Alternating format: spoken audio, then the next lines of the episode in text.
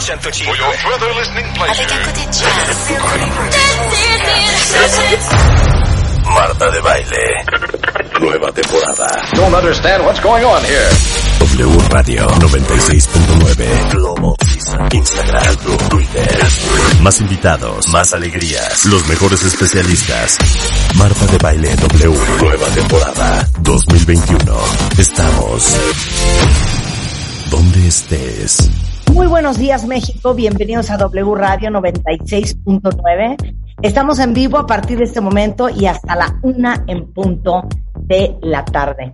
El día de hoy es un día particularmente muy importante por lo que está pasando en el mundo, por la crisis humanitaria que estamos viendo todos los días en la televisión y que me parecía muy importante darle contexto y explicarles a todos exactamente qué está pasando, por qué está pasando y quiénes son los protagonistas.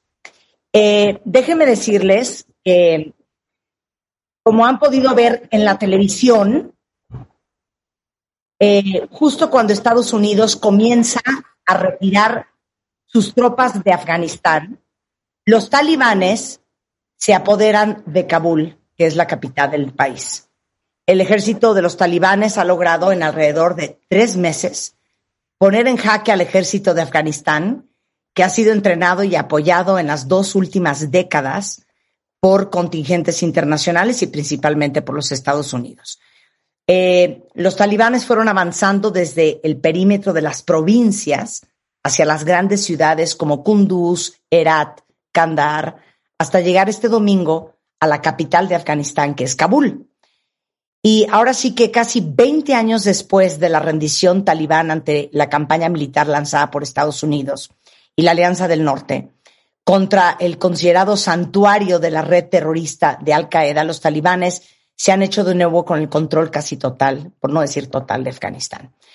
Y eh, justamente este domingo pasado, el presidente Ashraf Ghani, eh, que era el presidente de Afganistán, eh, se fue del país Horas después, los líderes talibanes ocuparon el palacio presidencial y eh, básicamente lo que ustedes han visto en redes sociales, en la televisión, en periódicos, son las escenas de caos y pánico de miles y miles de afganos que están tratando de huir del régimen de los talibanes.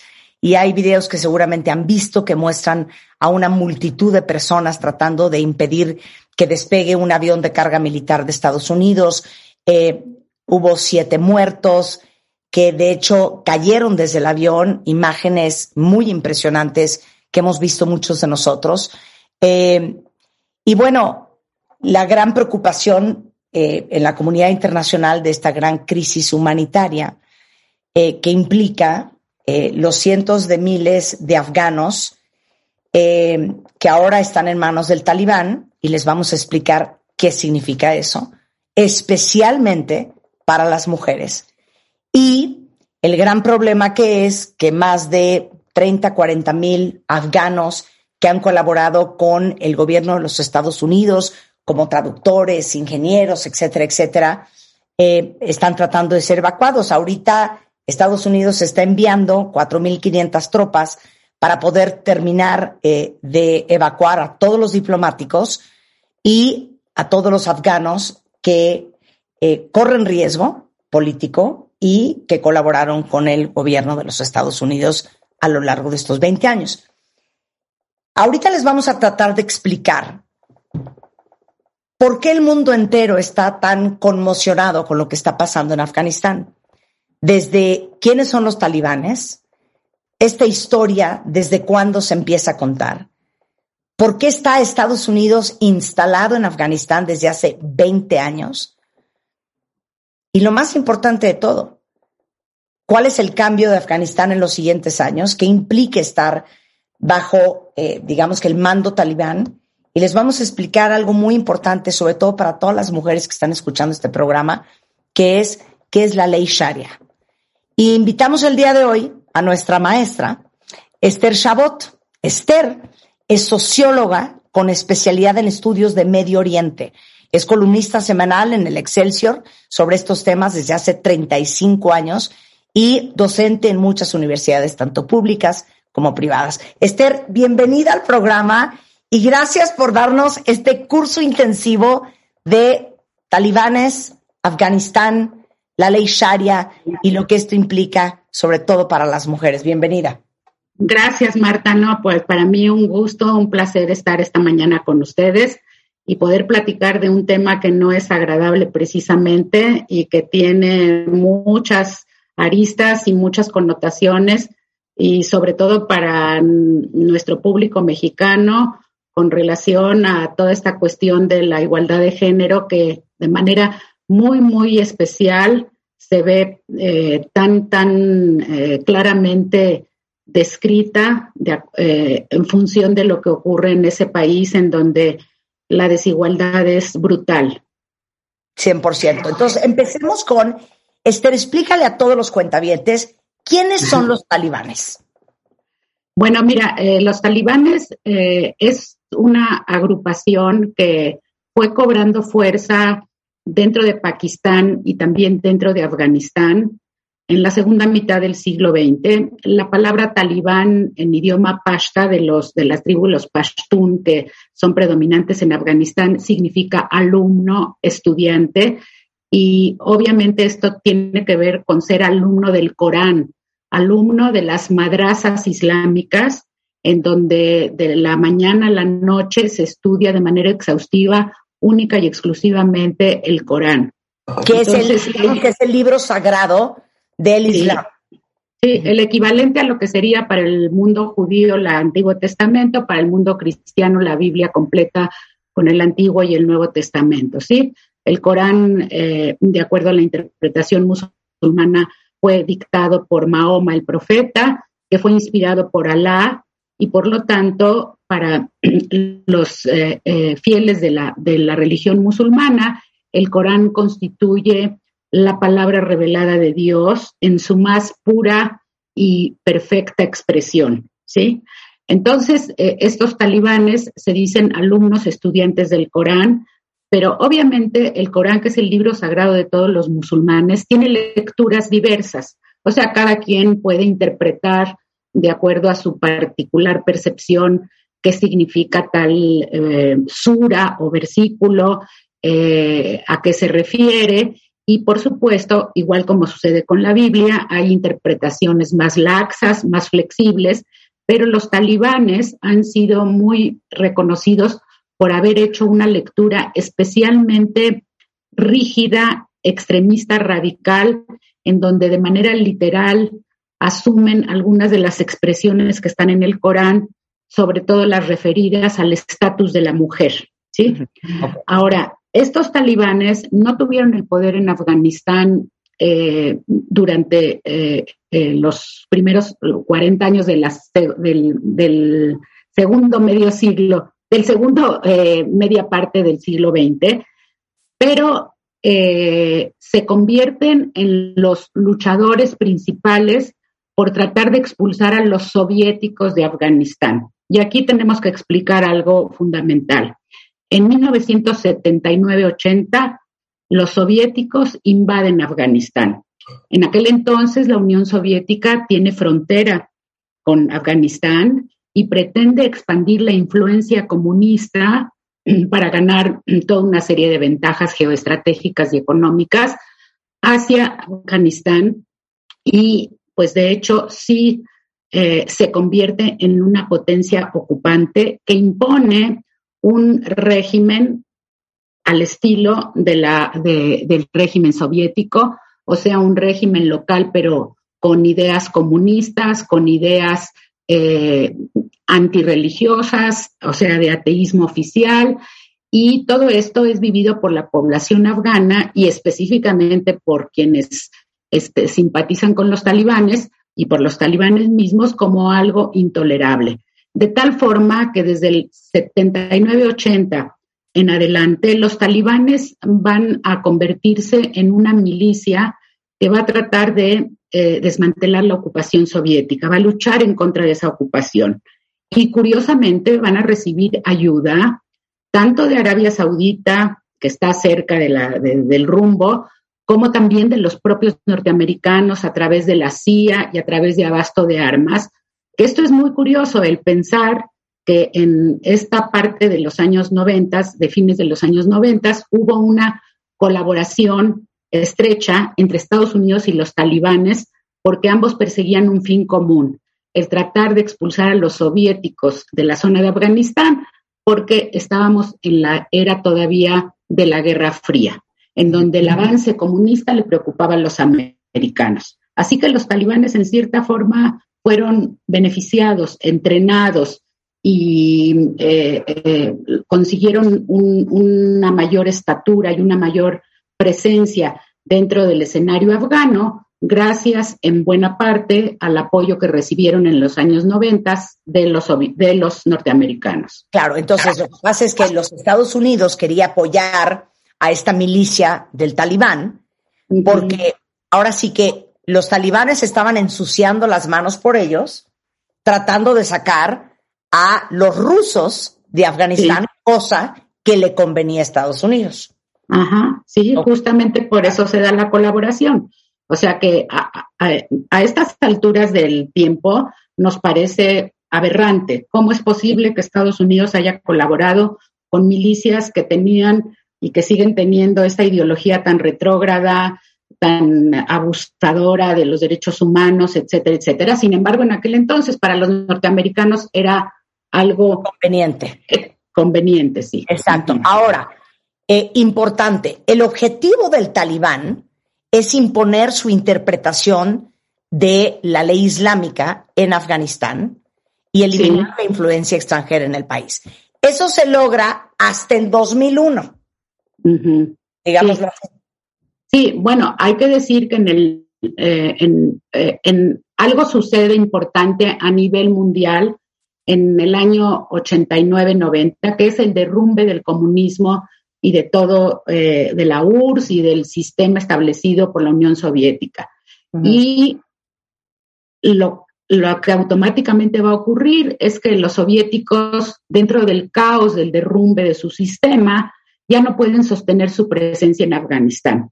O sea que realmente la retirada soviética del territorio afgano, que se va a dar a principios de los 90, no va a ser producto de la propia guerra de los talibanes, ni tampoco de la intervención norteamericana a través de los talibanes, sino que va a ser producto de la implosión del sistema soviético y de su incapacidad de seguir manteniendo la ocupación sobre Afganistán.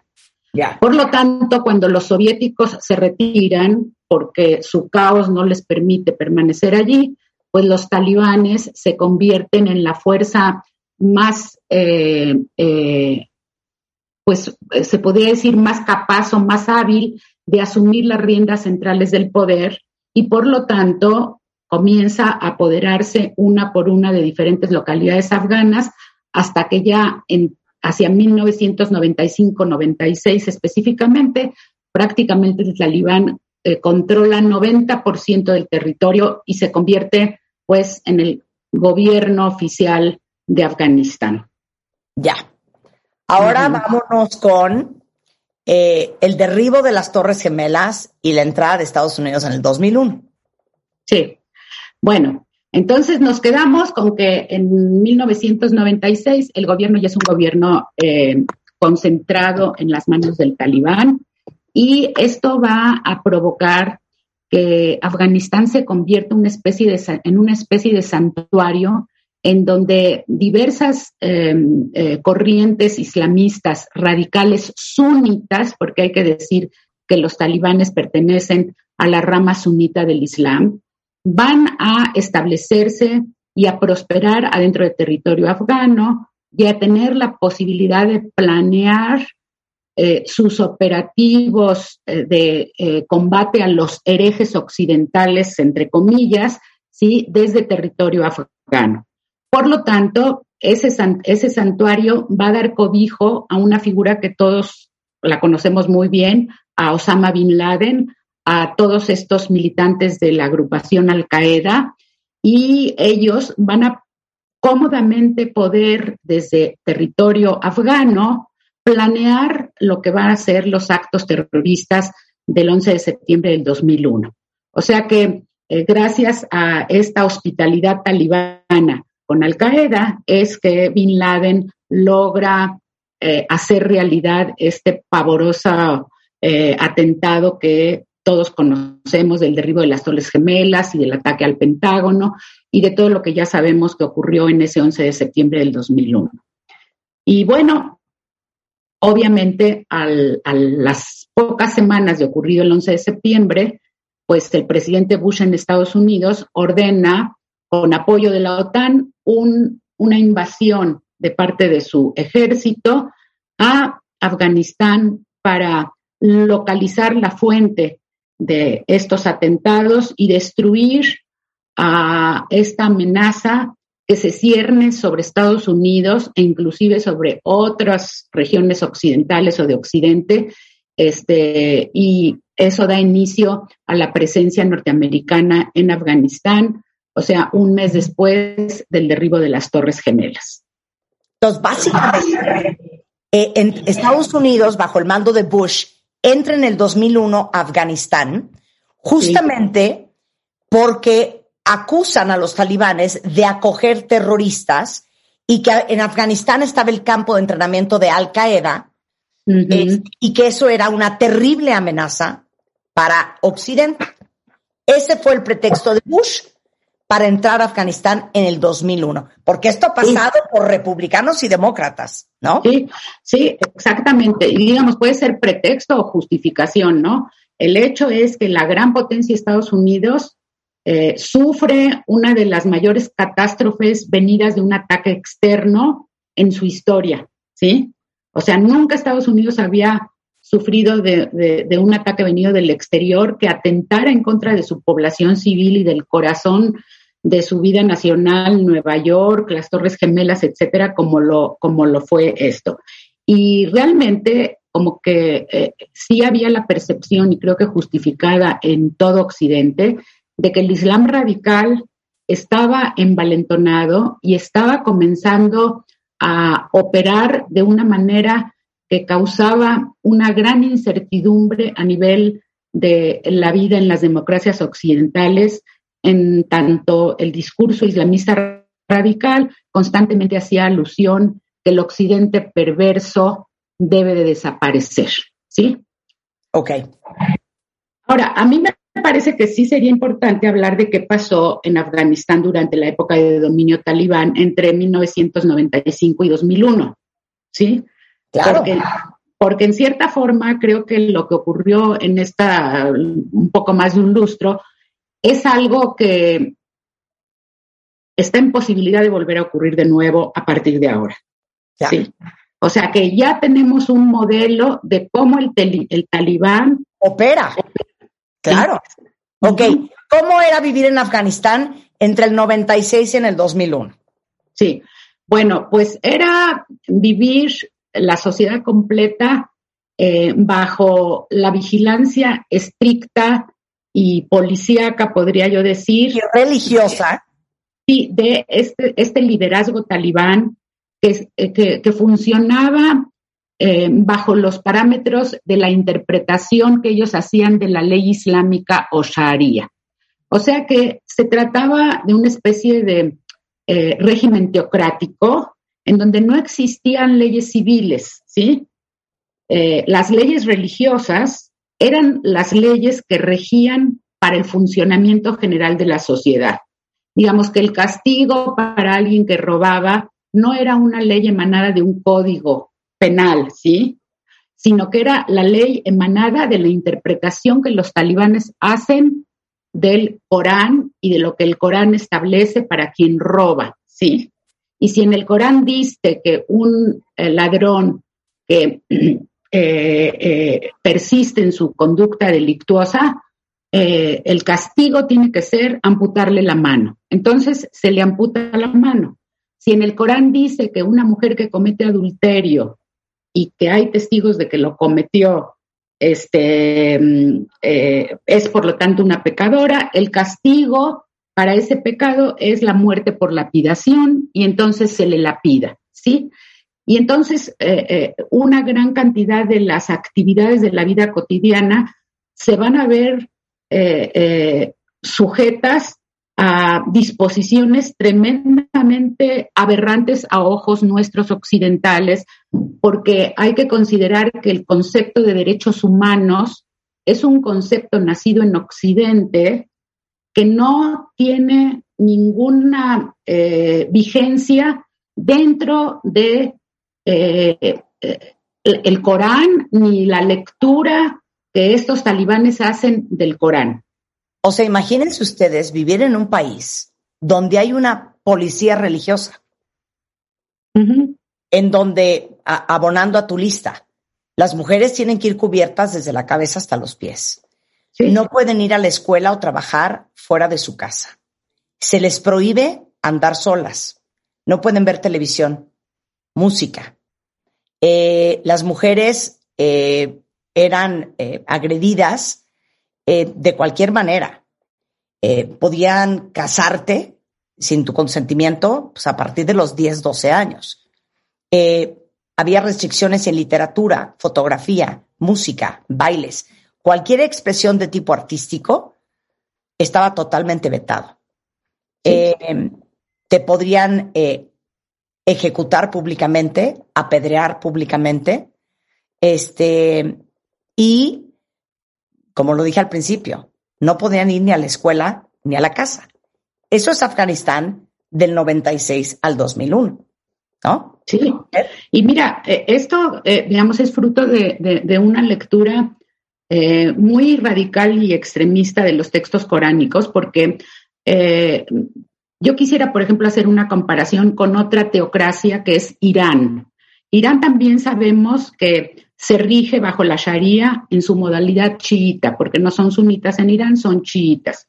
Y a pesar de que sabemos que la policía religiosa en Irán es terrible y de que efectivamente las mujeres en Irán siguen estando en una situación de sometimiento y de limitación en cuanto a lo que pueden y no pueden hacer, sin embargo, comparativamente, las mujeres en Irán tienen una vida relativamente o bastante más eh, libre y bastante más eh, eh, cómoda que lo que pudo ocurrir, que lo que ocurrió de hecho dentro del talibán. O sea, porque por ejemplo en Irán las mujeres, si bien tienen que estar cubiertas desde la cabeza hasta los pies, tienen el rostro descubierto, pueden salir a las calles, a, veces este, es obligatorio la compañía de un hombre, pero pueden salir a las calles, pueden trabajar y sí se educan las niñas en las escuelas hasta determinado grado y pueden en ocasiones llegar incluso a ser profesionales o a participar en política en el Congreso. Esto en la teocracia talibana es imposible. O sea que si nosotros pensamos que es lamentable el estado de cosas para las mujeres en Irán o en Arabia Saudita, pues tenemos que concluir que lo que ha sucedido bajo los talibanes en Afganistán es infinitamente peor. O sea, es realmente estar muertas en vida, ¿sí? Claro. Entonces, se instalan en el 2001 Estados Unidos bajo el mando de Bush sí. y continúa con eh, Barack Obama que mete todavía más las manos, ¿no? Sí, bueno, o sea, como que los 20 años fueron 20 años en donde eh, fue escalando en determinados momentos la presencia norteamericana, eh, porque una vez ya entrados en la guerra y entrados en la ocupación de Afganistán, eh, la dificultad es salir, ¿sí? Se dice mucho esta frase ya que es común, que se sabe cómo se entra una guerra, pero no se sabe cómo y cuándo se va a poder salir y entonces eh, eh, se quedan como que atorados eh, los miembros del ejército norteamericano y también hay otras aportaciones militares de Occidente, de Inglaterra, de España, etcétera, por parte de la OTAN. Y al parecer, a partir de allí, el objetivo es tratar de construir una estructura de funcionamiento democrático en Afganistán, ¿sí? Lo que le llaman eh, nation building en, en, inglés, ¿sí? Y pues promueven que surja un liderazgo local que tenga tintes democráticos, que eh, sea postulado en elecciones democráticas y que pueda ser electo por la gente. Y así es como patrocina Estados Unidos el surgimiento de un gobierno eh, cuyo presidente por mm, pues casi por 15 mm, años va a ser Hamid Karzai, eh, y también la formación de un ejército local nacional que pueda sostener a este gobierno, pero el funcionamiento de, de estos regímenes a lo largo de los 20 años ha sido un funcionamiento bastante fallido. O sea, lo que sucede en Afganistán hay que, hay que entender es que la unidad nacional no existe. Se trata de un país en donde todavía sigue habiendo una gran fragmentación de carácter tribal. Hay muchos eh, señores de la guerra, ¿sí? O sea, líderes tribales que se enfrentan unos con otros y por lo tanto, el crear un régimen central que tenga capacidad de poder manejar las cosas de una forma pues, relativamente clara, es difícil en Afganistán. Y por lo general, lo que a estas alturas se está viendo es que estos gobiernos estuvieron plagados de una enorme corrupción, en donde incluso la ideología talibana estaba infiltrada en segmentos del propio ejército y en segmentos de los operadores del poder ejecutivo y legislativo y judicial de eh, eh, el régimen eh, democráticamente electo, entre comillas, que por cierto hay que decir, escuché ayer una cifra que me sorprendió, que por ejemplo, a pesar de que Afganistán tiene oficialmente 39 millones de habitantes, en las últimas elecciones participaron simplemente o solamente dos millones de votantes. O sea que realmente las prácticas electorales no son especialmente eh, ni recurridas, ni conocidas, ni respetadas tampoco de una manera clara, ¿sí? Claro.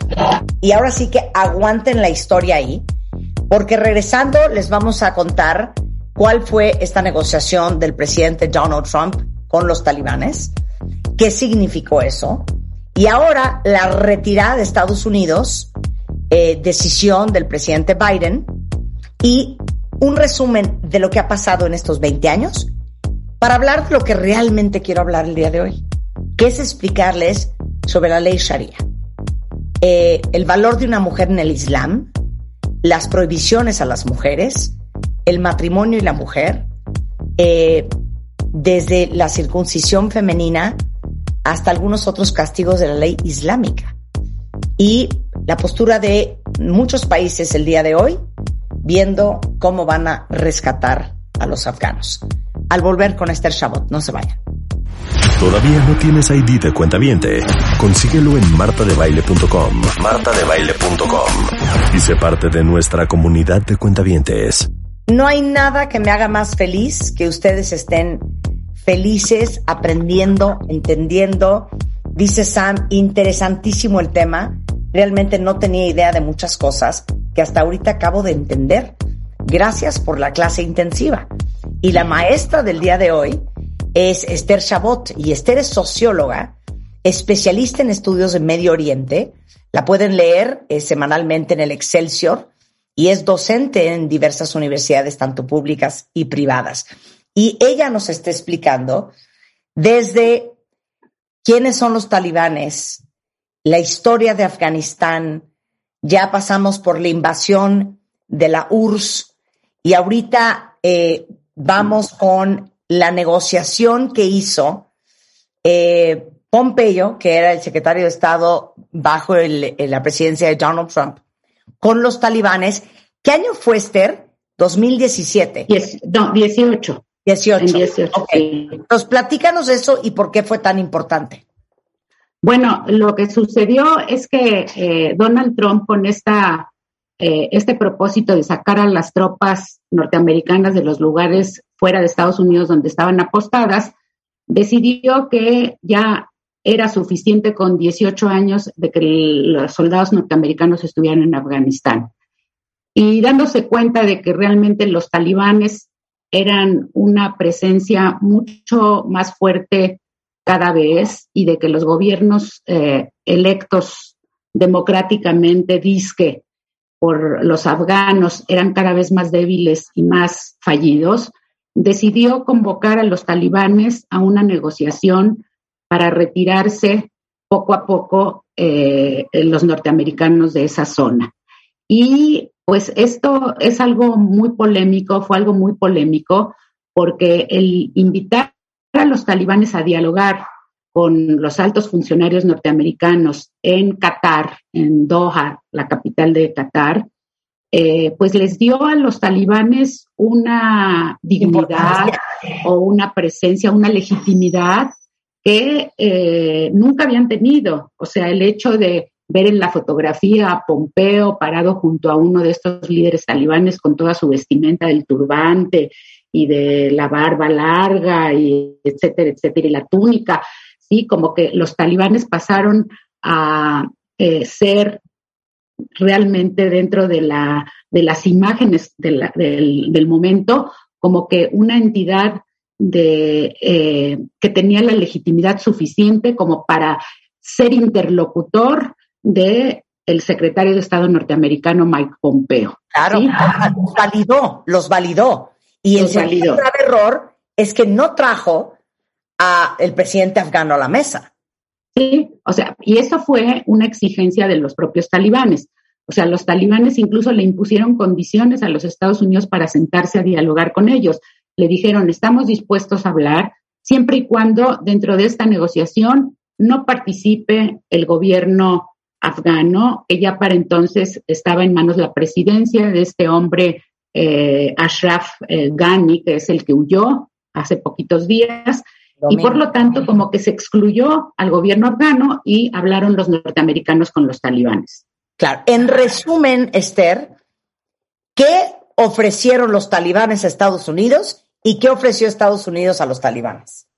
Mira, el ofrecimiento de los talibanes, que hay quien se burla de que Estados Unidos haya aceptado esta condición que, les puso los talibanes, fue que eh, los talibanes se comprometían a no volver a permitir que Al Qaeda eh, renaciera dentro del territorio afgano y pudiera regresar a las andadas, digamos, ¿sí?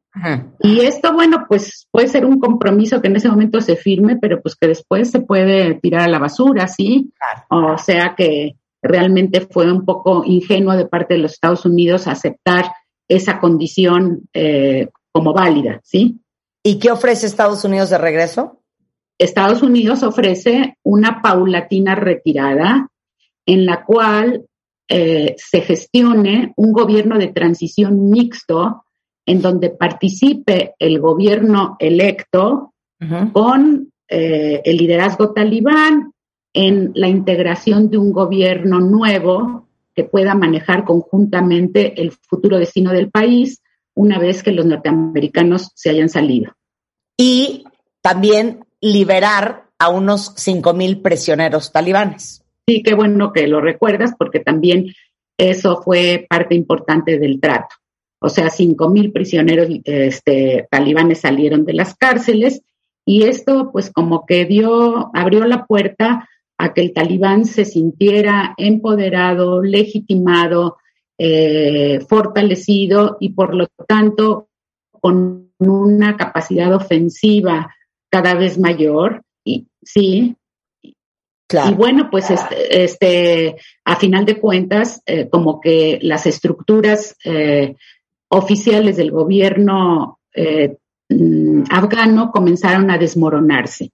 O sea que realmente es muy curioso que estos días que se dio toda esta situación ya de crisis, realmente no hubo lucha de parte del ejército afgano, no hubo resistencia de parte del gobierno, el presidente huyó, sus ministros huyeron, el ejército simplemente se rindió, o sea, no ofreció ninguna resistencia, lo cual indica que se trataba ya de una estructura francamente fallida, sin motivación y, no útil para poder ofrecer una resistencia en contra del, del avance talibán.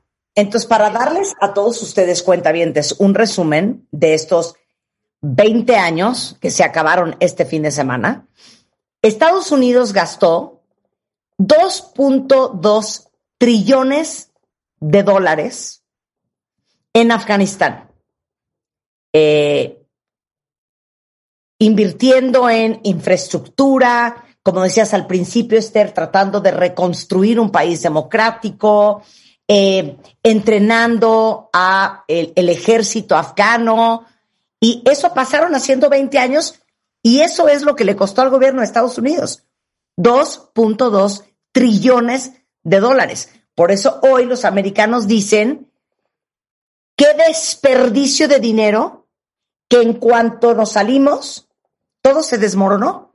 Y escuchen esto, Afganistán tiene una de las economías formales más pequeñas en el mundo. El año pasado el presidente Ashraf Ghani dijo que el 90% de la población en Afganistán vive con dos dólares al día, 40 pesos al día. Y ahora sí que eh, después de que las fuerzas de Estados Unidos expulsaron a los talibanes del, del, poder en el 2001, este, Afganistán, ¿de qué vive? Afganistán vive como uno de los principales proveedores a nivel mundial de dos cosas, opio y heroína, ¿no? Así se fondea, Esther, Afganistán. Sí. O sea, no hay agricultura, no hay tecnología, no hay infraestructura, no hay... Es opio y heroína. Sí. Y, mira, eh, realmente sí se trata de un país en donde la pobreza es extrema y en donde también la ignorancia y la falta de educación de la inmensa mayoría de la gente también es muy grande. Y eso es lo que también ha permitido que prevalezca el pensamiento talibán. O sea, en la medida en que hay eh, pues esta limitación en cuanto a la capacidad crítica de una gran parte de la población, el discurso talibán como que crea raíces y florece, sobre todo dentro de la población masculina, al darle eh, eh, legitimidad a la pretensión de superioridad de los hombres sobre las mujeres y de obligatoriedad de las mujeres de un sometimiento absoluto y total a los hombres, ¿sí? O sea que se trata aquí del ejemplo más, eh, pues, más puro y tenebroso al mismo tiempo de este patriarcado autoritario llevado hacia, hasta su, su máxima expresión, ¿sí? Este, oye, hay, hay, algo que antes de que pasemos a hablar de la cuestión también de las mujeres y todo que, que yo quería decir. Escuchando ayer a algunos de los analistas norteamericanos eh, sobre todo este tema de cómo ocurrió lo que ha estado ocurriendo y, y si hay que llorar y lamentarse los americanos por lo que sucedió. Eh, una eh, idea interesante que escuché fue la siguiente. Algunos comentaristas dijeron esto. Hay que, no hay que pensar que los 20 años de presencia norteamericana en Afganistán sirvieron para nada. Dice, sí sirvieron para dos cosas. Dice, una de ellas fue el objetivo de neutralizar la peligrosidad del Islam radical terrorista que nos golpeó tan duramente en el 2001. O sea, estos analistas dijeron lo siguiente, en 2001 creíamos nosotros, los americanos, que estábamos entrando en un periodo en donde íbamos a tener que sufrir golpes y golpes eh, a lo largo del tiempo de parte del Islam radical y la realidad fue que finalmente sí logramos destruir Al Qaeda, acabar con los operativos del Islam radical que estaban amenazando a Estados Unidos y en 20 años no volvimos a tener un atentado terrorista de esa naturaleza. Y dijo, dicen estos analistas, eso fue una ganancia. Dice, otra ganancia tiene que ver con el pueblo afgano. A pesar de que ahorita tememos el regreso talibán y hay toda esta perspectiva pesimista y negra de lo que puede suceder con las mujeres, con las niñas, en general con la sociedad afgana completa, Dice, hubo este periodo de 20 años en que, en este paréntesis, hubo niñas y mujeres que se educaron de alguna manera, que vivieron con un poco más de libertad, que pudieron al menos tomar conciencia de muchas cosas que quizá ahorita les puedan servir para poder escaparse, combatir de alguna manera esta nueva eh, eh, esclavitud que les va a imponer el talibán. O sea que, a pesar de que se puede pensar que fueron 20 años que no sirvieron para nada, sin embargo, estas dos ganancias creo que sí se puede pensar que, que tienen validez. O sea, el que durante 20 años el terrorismo islamista se contuvo, no sabemos si de ahora en adelante va a seguir contenido o no.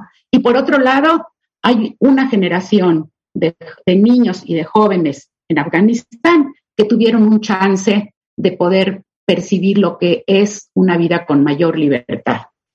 Claro, claro. Y, y, decir una cosa, aparte de los 2.2 trillones de dólares, 2.500 soldados que perdieron la vida en estos 20 años.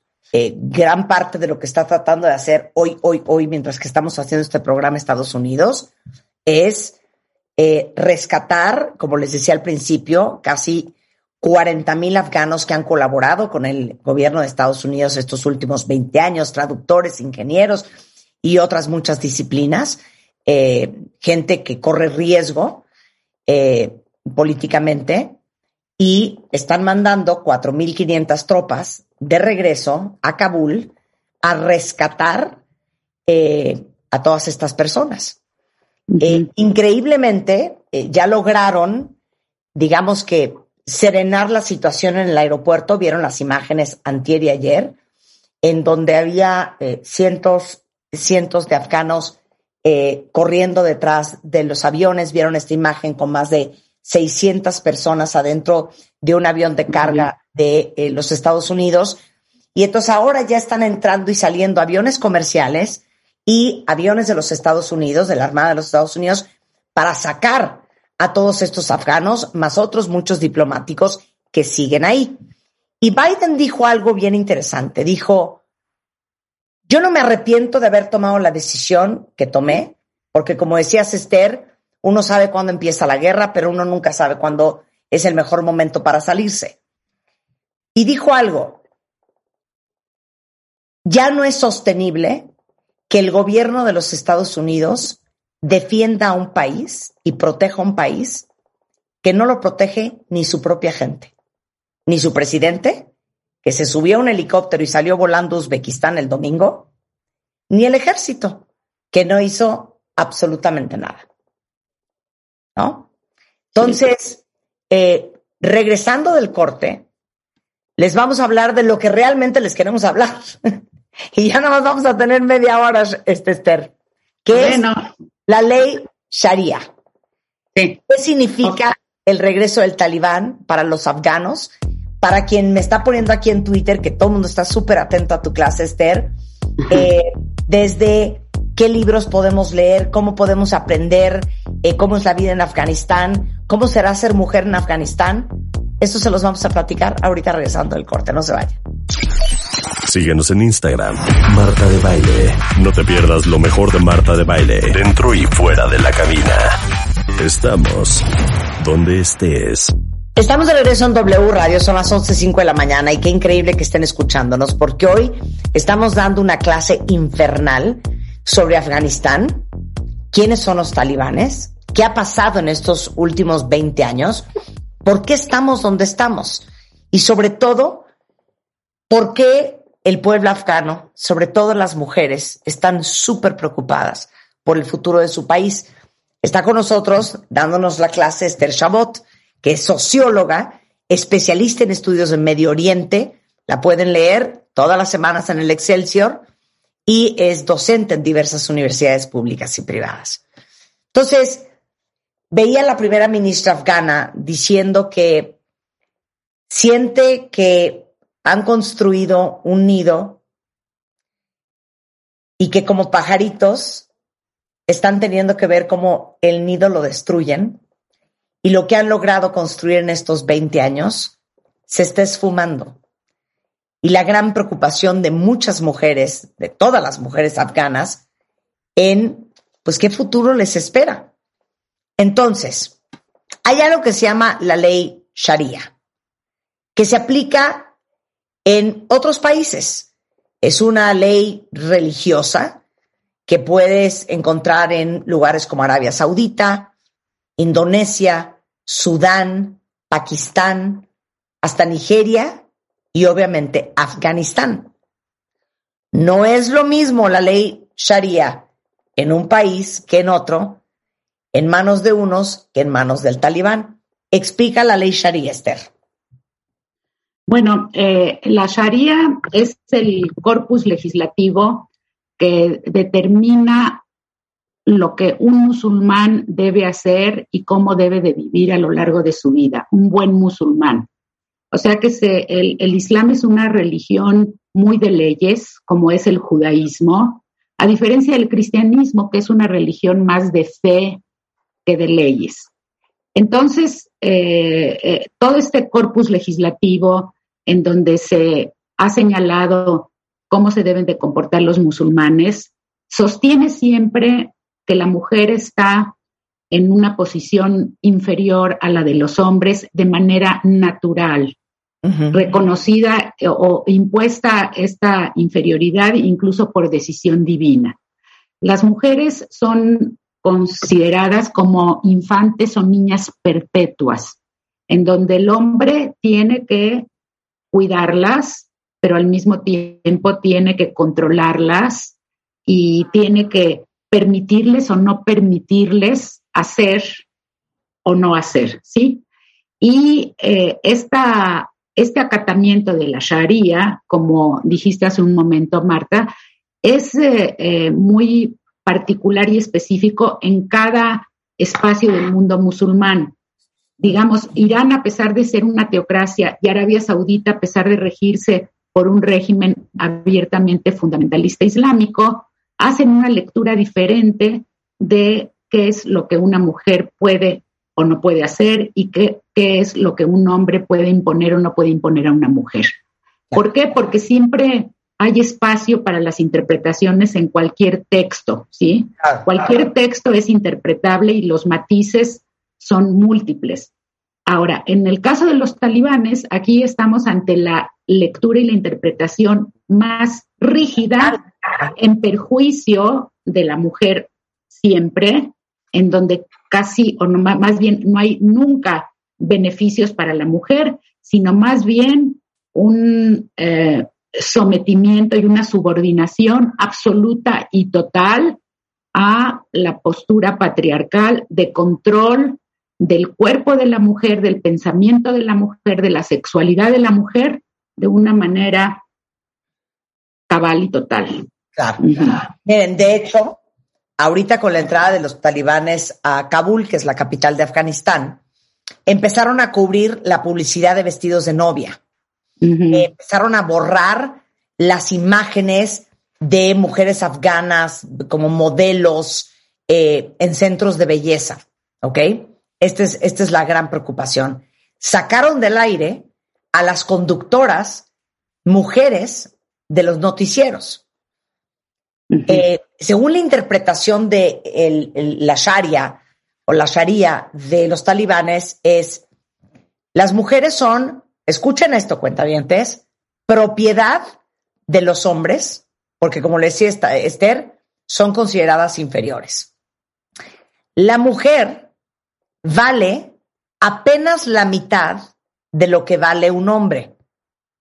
O sea, una mujer puede heredar solo la mitad de lo que heredaría su hermano, su esposo o su hijo en la corte, dos mujeres recibe el valor y la credibilidad del testimonio de un hombre.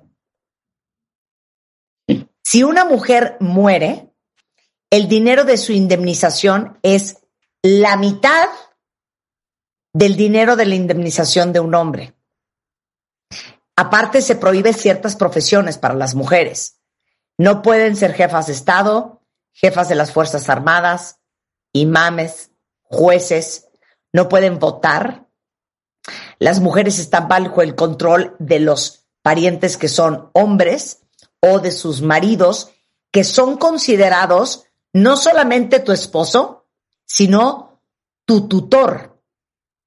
Eh, y tu dueño. Ajá, tu dueño. Y el tutor masculino tiene derecho a impedir que su mujer se eduque, trabaje, viaje o salga de su casa.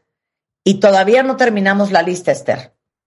Sí, no, bueno, es una lista enorme. Y mira, con respecto al tema del borramiento de las imágenes de las mujeres, hay dentro de una interpretación así tan estricta y tan rígida del, del Islam, de la Sharia de los talibanes, esta eh, concepción de que la mujer tiene que ser por encima de todo recatada y que no debe de permitir que se visibilice ninguna parte de su cuerpo. Por eso es que la vestimenta está de la burka, que las cubre como sábana completa, como si fueran un fantasma totalmente. Y por eso es también que comienzan a borrar de los anuncios públicos las imágenes de las mujeres. No porque sean modelos atractivas, incluso si es, digamos, la imagen de la abuelita que está en un eh, anuncio de, café o de, o de cereal, hay que borrarlo porque una imagen femenina no debe de ser vista, ¿sí? No debe de ser vista porque esto va en contra del obligado recato de las mujeres que deben de pasar desapercibidas, en donde eh, eh, em, no deben de ser ni siquiera vistas, ni siquiera escuchadas, ¿sí? ni siquiera obviamente presentes en, ningún espacio público dentro de la concepción eh, talibana de la Sharia. Digamos que es el, clímax de, de, la discriminación a la mujer y del sometimiento de la mujer.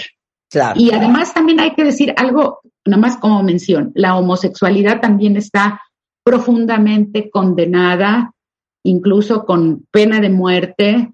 Y bueno, pues el adulterio, por supuesto, recibe la mujer lapidación. Y un poco también querías que habláramos de la poligamia, ¿no es así? No, sí, y, quiero leer otras, otras listas que se van a quedar todas las mujeres que están escuchando en shock. Tú vas caminando por la calle y no traes la burka, que es esta sábana que te tapa toda de la que habla Esther, te pueden dar azotes, palizas o abusos verbales si no estás vestida como debes estar vestida. No puedes ir a la calle sin tu mahram, que es, digamos que el hombre más cercano a ti, o tu marido, o tu papá, o tu hermano.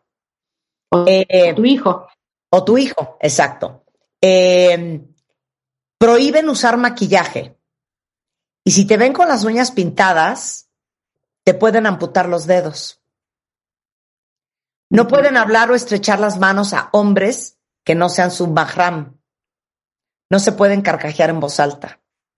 No pueden llevar zapatos de tacón.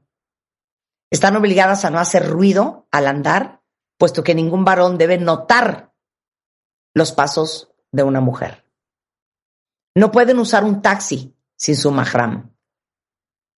No pueden aparecer en radio, en televisión, o en reuniones públicas de cualquier tipo.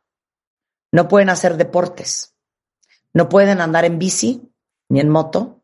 Aunque sea con su mahram, no puedes. No puedes usar colores vistosos y son porque son colores sexualmente atractivos. Eh, no puedes lavar ropa en ríos o plazas públicas. Eh, no te puedes asomar del balcón de tu casa o de tu piso. Un sastre no te puede tomar medidas. Eh, las mujeres no tienen acceso a los baños públicos. No pueden viajar en el mismo autobús que los hombres. No pueden usar pantalones acampanados abajo de tu burka. No te puedes fotografiar. Y eh, la prohibición, como decía Esther, de imágenes de mujeres impresas en revistas y libros, este, colgadas en muros de casas o tiendas. Antes de ir sobre la poligamia, el matrimonio infantil. Sí.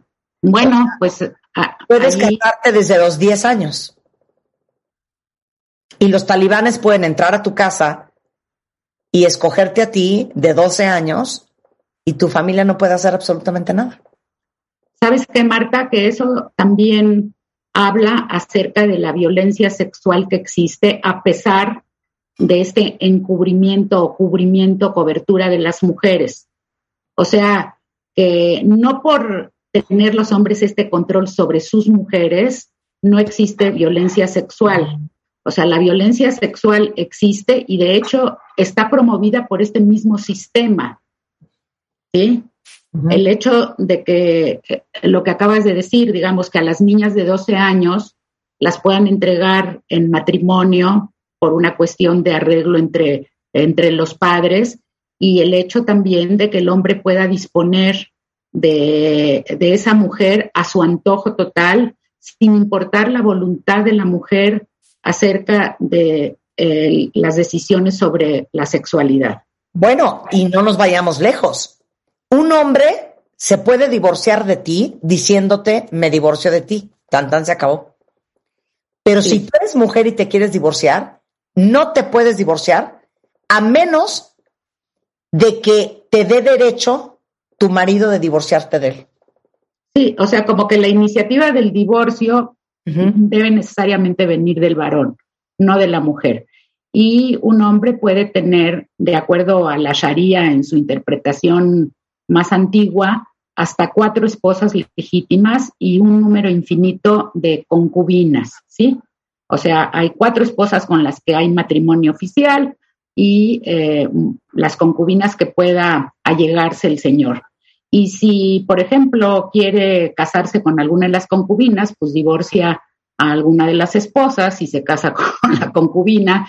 Y esto eh, finalmente para lo que puede servir es para las cuestiones de las herencias o de la eh, el lugar o la posición que los hijos de estas mujeres ocupan dentro del escalafón de la propia familia, de la jerarquía familiar. Claro. imagínense esto. Eh, si tu familia sigue la ley Sharia, pueden obligarte a circuncidarte a una edad muy temprana, que es básicamente cortarte el clítoris. Sí. Ahora, eh, Marta, yo aquí nada más sí quiero hacer una aclaración.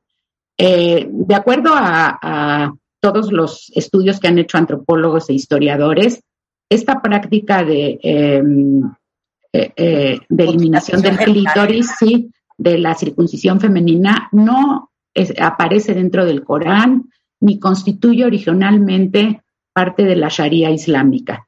Eh, el origen de esta costumbre eh, es de tribus paganas de África Negra que al convertirse al Islam mantuvieron esa práctica vigente y después fue copiada o emulada por otras sociedades musulmanas sin que esta eh, circuncisión femenina o ablación del clítoris eh, sea algo que esté establecido dentro del Corán, pero finalmente en la revoltura de la historia y el contagio de otras culturas, eh, muchas sociedades musulmanas han adoptado esta práctica por considerarla adecuada en la medida en que significa un control de la sexualidad de la mujer. Claro.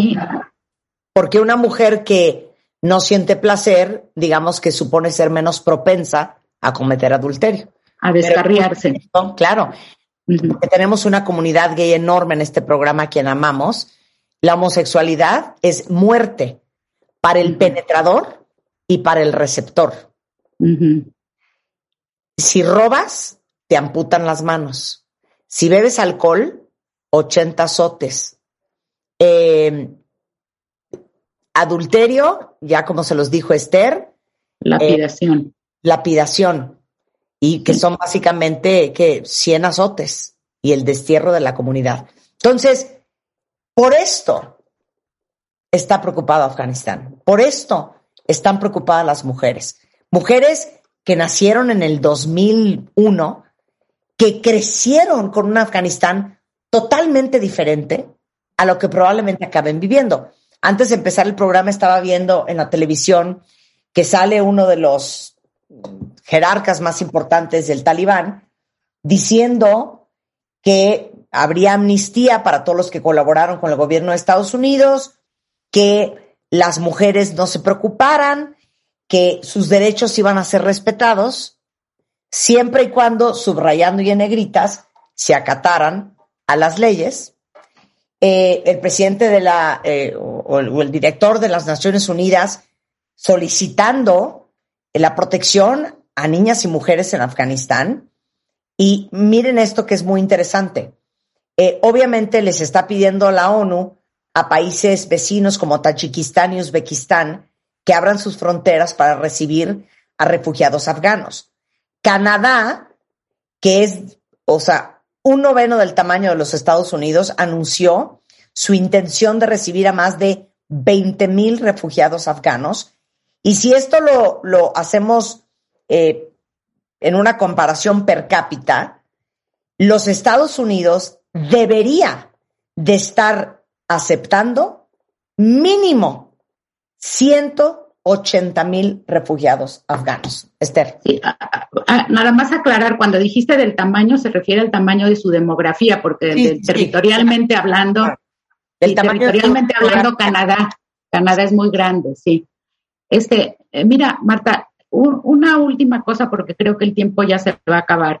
Creo que buena parte de este extremismo y este radicalismo de los talibanes eh, se explica en función de su rechazo a lo occidental, a todo lo que significa el mundo liberal, en donde prevalecen valores eh, como los derechos, el respeto a los derechos humanos, la igualdad de género, etcétera, que son valores que sobre todo han crecido dentro de la cultura de los pueblos o de las naciones del occidente, ¿sí?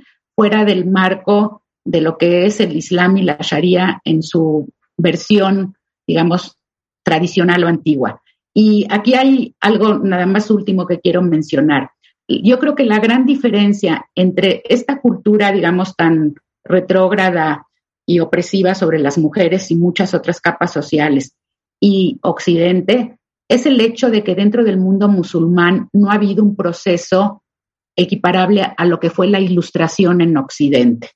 O sea, en Occidente se vivió un proceso en donde hubo una separación de religión y Estado, hubo la posibilidad de aparición del mundo de lo secular, de lo no religioso, en donde tú puedes ser un no creyente, un ateo en Occidente, sin que pase absolutamente nada.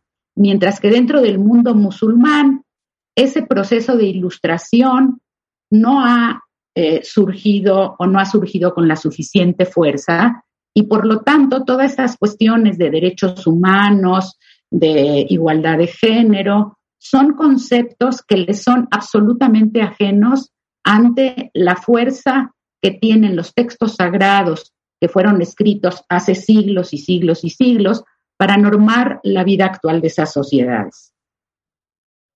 ¿Sí? Queda totalmente claro. Eh, ¿Algo más que quieras añadir, mi queridísima Esther? La verdad es que todo el mundo aquí horrorizado con esta historia eh, y tratando de entender cómo podemos ayudar. Sí. Pues mira, yo creo que eh, cada una de nosotras a lo mejor tenemos nuestro muy, muy limitadísimo campo de acción, pero en la medida en que podamos convertirnos en voceras de esta necesidad de promover la igualdad de derechos humanos para hombres y mujeres, para minorías y para minorías, pues creo que cada quien dentro de nuestra trinchera algo estaremos haciendo para modificar concepciones eh, muy añejas, patriarcales, machistas, violentas, que todavía siguen estando muy presentes, no solamente allá entre los talibanes, sino incluso en nuestro medio. Sí, sí, no con, con esta misma brutalidad ni tampoco con, esta, con este mismo descaro, ¿sí? O sea, realmente lo que ocurre allá sí es excesivo, descarado, aberrante, gigantesco. Y lo que sucede acá no es menos trágico, los feminicidios en México, la violencia intrafamiliar, por lo general en contra de mujeres y de niños. O sea, todo esto forma parte de la vida de muchas sociedades.